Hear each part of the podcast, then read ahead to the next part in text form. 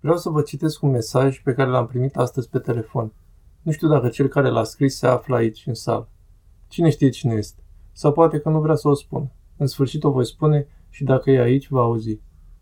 Vă rog să ne spuneți diseară ce să facem în cazul în care duhovnicul dispare din viața noastră din motive personale și ce se întâmplă când cineva cade în păcat permanent în fiecare zi și vrea apoi să se spovedească.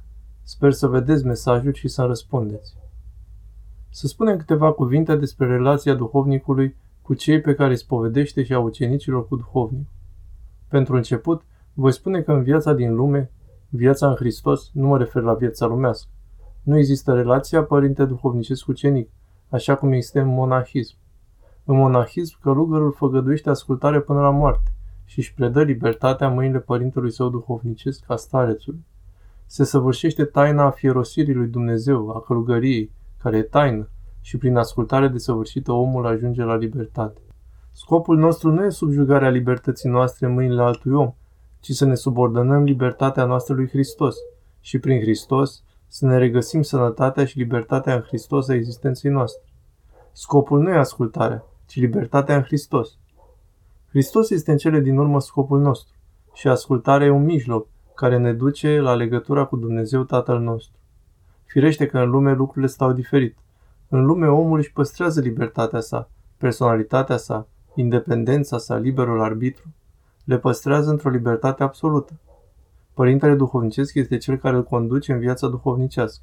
El primește spovedania oamenilor cu feruritele păcate și căderi zilnice și astfel omul face ascultare în cele duhovnicești. În monahism se face ascultare desăvârșită, însă în lume nu este așa pentru că omul trebuie să ia decizii singur. Duhovnicul nu poate să ia o poziție pe astfel de subiecte.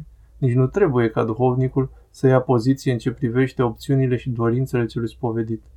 Bineînțeles că de multe ori există un fenomen când duhovnicii poate că își depășesc puțin limitele, fie pentru că le cer ucenicii, fie că ei înșiși nu iau bine aminte, însă întotdeauna aceste lucruri produc situații dificile, ca în mesajul pe care vi l-am citit. Ce se întâmplă atunci când dispare duhovnicul din viața ta? Ce înseamnă însă că duhovnicul a dispărut din viața ta? Nu cumva l-ai disperat? Pentru că există și această posibilitate. Dacă ai mers toată ziua bună ziua și l-ai deranjat și nu l-ai lăsat să respire și nu l-ai lăsat și pe el să-și facă treburile ca omul și îndatoririle zilnice față de alți mulți oameni, și dacă a văzut că această relație este patologică și nu sănătoasă și nu presupunea libertatea ta în Hristos, ci din contră, și te face să te ascunzi sub o mască a irresponsabilității și lipsei de voințe, nu cumva din acest motiv a dispărut din viața ta? Ca să-ți dea spațiul de a lua și tu decizia potrivită și să crești în Hristos, devenind om liber, care poate să hotărască în privința lucrurilor esențiale din viața ta? Însă să știți că legătura duhovnicului cu oamenii e foarte delicată. Părintele duhovnicesc poate fi o persoană diferită de părintele care ne spovedește. Părintele duhovnicesc este acela care ne renaște în Hristos, cel care ne-a născut în Hristos, cel care a pus în lucrare taina nașterii duhovnicesc. Cel care ne spovedește poate fi orice preot la care ne spovedim, oricând și oriunde ne-am aflat. De pildă, poate că părintele nostru duhovnicesc a murit, poate că se află în alt loc, poate că este un simplu monah sau chiar un miran harismatic care poate fi Părintele nostru duhovnicesc care ne-a născut și renăscut în Hristos. Dar cel la care ne spovedim este un preot hirotonit de biserică care ne iartă păcatele prin spovedanie și ne îndrumă în viața duhovnicească. Cu siguranță că între duhovnic și ucenic se creează o legătură de apropiere și de iubire. Îi iubim pe părinții noștri duhovnicești și duhovnicii își iubesc fiii cu iubirea lui Hristos, fără ca asta să însemne nimic altceva. Și e nevoie de foarte mult discernământ lucru care în principal îi dă de furcă duhovnicului, ce trebuie să fie atent să păstreze relația în cadrele libertății și ale sănătății Duhului și să-l ajute pe om să crească corect și echilibrat. Din păcate, există mulți oameni care se apropie de duhovnici într-un mod bolnăvicios, creând o dependență bolnăvicioasă față de ei, vrând să depindă de duhovnic în toate părerile lor, pentru că acest lucru le dă un sentiment de siguranță și îi scoate din incertitudinile fricile și fobiile pe care le trăiesc zilnic. E normal să se întâmple așa în anumite cazuri, însă duhovnicul trebuie să fie foarte atent să nu cultive cu niciun chip aceste sentimente, pentru că nimeni nu știe unde pot duce. De obicei, pentru că sunt lucruri bolnăvicioase și fără echilibru, la un moment dat duc la rezultate și la practici greșite. Acum ce îl întrebăm pe duhovnic? Și ne referim aici la oamenii din lume. Pe duhovnic îl întrebăm subiecte duhovnicești. Nu-l voi întreba cu ce fată să mă însor, sau dacă mă voi însura, sau dacă voi deveni monah sau pompier, sau ce muncă voi avea, sau orice altceva. Pot însă să-l întreb sub formă de sfat, deoarece duhovnicul ca unul ce e mai mare decât noi și mai cu experiență, de vreme ce ascultă atâția oameni zilnic și pentru că ne iubește, ne poate spune o părere, însă doar o părere, nu poruncă. Nu ne poate stabili duhovnicul dacă ne vom căsători sau nu, dacă vom lua fata cu tare sau bărbatul cu tare sau ce serviciu vom afla. Aceste lucruri le vom hotărâ noi înșine. Ne poate da un sfat dacă vrem să-l ascultăm, dacă nu, nu. Dacă îl vom asculta, vom avea binecuvântarea lui Dumnezeu și ne vor ajuta cu siguranță rugăciunile lui. Dacă însă socotim că nu vrem să-l ascultăm, firește că suntem liberi să o facem. Acum, dacă duhovnicul socotește că trebuie să rupă relația cu un ucenic, aceasta se poate petrece în cazuri extreme, când duhovnicul vede că această relație nu e echilibrată și sănătoasă. Se poate întâmpla și asta. Sigur că e nevoie de multă delicatețe și discernământ, astfel încât să nu se creeze traume și alte probleme. Ceea ce spunea întrebarea, că cineva păcătuiește zilnic și are nevoie de spovedanie zilnică, arată că ceva nu e în regulă acolo. Cu toții păcătuim zilnic, însă pricepeți că nu ne putem spovedi zilnic, pentru că biserica nu a pus la dispoziție atâția duhovnici, astfel încât fiecare să aibă un duhovnic în buzunar și să apeleze la el în orice clip are nevoie. Dar nici nu e nevoie să ne aflăm în această stare de învinovățire. Cum facem ceva, să mergem să reparăm fuga prin spovedanie echipurii. Spovedania este taina bisericii care ne peceturește pocăința. Pocăința e ceea ce căutăm. Nu pocăința neapărat, ci pe Hristos, care vine prin pocăință și locuiește prin har în inima celui ce se pocăiește. Biserica trebuie să ne învețe pocăința, ca fiecare dintre noi să se pocăiască în fiecare zi. Nu avem nevoie de spovedanie zilnică, ci de pocăință zilnică. Dacă am învățat să ne pocăim în rugăciunea noastră, în viața noastră, să avem pocăință înaintea lui Dumnezeu și a oamenilor, acesta este lucrul de care avem nevoie cu adevărat. Și nu atât de taina spovedaniei, la care trebuie să alergăm vrând nevrând zilnic, pentru a lua iertarea păcatelor. Cred că simțirea nevoii unei spovedanii zilnice pentru cei din lume nu are atât de mult echilibru psihic. Firește că la mănăstire se practică această întâlnire aproape zilnică cu Gheranda. Însă la mănăstire, acest contact nu are doar un caracter de spovedanie, ci și unul de povățuire. Starețul e cel care va instrui pe novice încet încet, încet încet ca să devină un monah bun, să-și schimbe mintea, din gândire lumească să dobândească o gândire călugărească. Să învețe să gândească și să se comporte ca un monah, să trăiască ca un monah, să-și petreacă viața ca un monah. Sigur că starețul îi va transmite ucenicului toată experiența sa, pe care a dobândit-o și el prin starețul său, prin tradiția sa. În lume lucrurile stau diferit.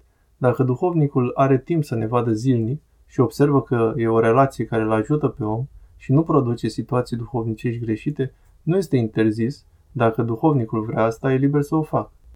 Dar să simtă omul că e o nevoie atât de mare și nu poate fără să alerge în fiecare zi la spovedanie, se pare că există undeva o neputință sufletească, pe care duhovnicul trebuie să o gestioneze analog cu situația în care se găsește. Se pot întâmpla multe greutăți în relația duhovnicului cu ucenicul. Aceste relații trebuie să fie curate de toate întinăciunile duhovnice și trupești, să fie legături curate, sfinte, pline de harul Dumnezeu și prezența lui Hristos. Aș fi putut să vă dau multe exemple, dar mă gândesc că nu e chiar un lucru bun. Să știți însă că dacă duhovnicul nostru se comportă cu noi într-un fel care ni se pare dur sau hotărăște să ne instruiască într-un mod care ne întristează, e bine să clarificăm cu duhovnicul acestea și nu din alte surse, pentru că nu știm din ce cauză duhovnicul a luat această hotărâre. Cu siguranță că această legătură este una sfântă. Este o legătură care trebuie să aibă respect, atât față de duhovnicul nostru, cât și părintele duhovnicesc față de ucenic. Acum, cum trebuie să ne spovedim? Când mergem să ne spovedim, trebuie să ne rugăm înainte, ca Dumnezeu să-L lumineze pe duhovnic, să ne spună cuvânt de la Dumnezeu, voia lui Dumnezeu. Când merg la duhovnic, trebuie să știu că acolo nu merg la vreo întâlnire cu psihologul nostru, nici la o întâlnire cu un prieten sau cu vreo rudă sau cu vecinul. E o taină care se săvârșește în acea clipă. Așadar, mergem la duhovnic să-i descriem viața noastră duhovnicească, căderile noastre și cursul nostru duhovnicesc.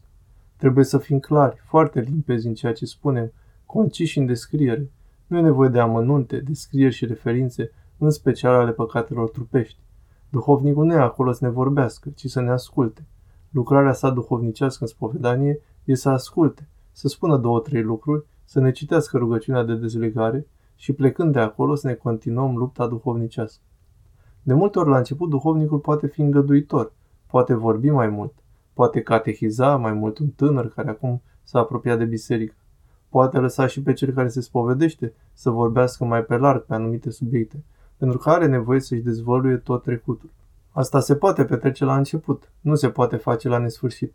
Nici nu e de folos, nici nu se merită, nici nu e nevoie. De aceea să nu cârtim dacă duhovnicii nu ne vorbesc.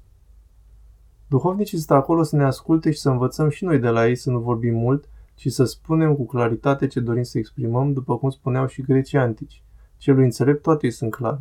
Adică zi în două cuvinte ceea ce vrei să spui și să asculți de la duhovnic ceea ce vrea Dumnezeu să-ți răspundă. Din păcate e ceva pe care îl trăim la spovedanie și eu trăiesc asta. Oamenii vor multe cuvinte. Îți spun o poveste întreagă. Bine, îi ascultăm, au problemele lor. Le spui să se roage și ies afară cârtin că nu le-ai spus nimic. Bine, când le spui să se roage, nu e oare un răspuns? Ce vrei să spun? Să încep să fac paraclise? Să-ți arăt cum să te rogi? Dacă vrei să fii învățat, întreabă duhovnicul. Cum să mă rog? Ce trebuie să fac ca să mă rog? Sau spui o ispită pe care o ai și duhovnicul îți spune, fă răbdare și Dumnezeu te va ajuta. Acesta e răspunsul. Sunt trei cuvinte. Nu trebuie să începi. Asta e treaba ce ți-a făcut vecina ta, soacra ta. Nu e rușine. Cum poate să nu se gândească la tine? Nu se fac lucruri de felul acesta. Îmi aduc aminte când am venit prima oară în Cipru, a venit o doamnă să se spovedească și mi-a zis că are un duhovnic sfânt la care merge. Cu adevărat e un părinte bătrân foarte îmbunătățit și sfânt.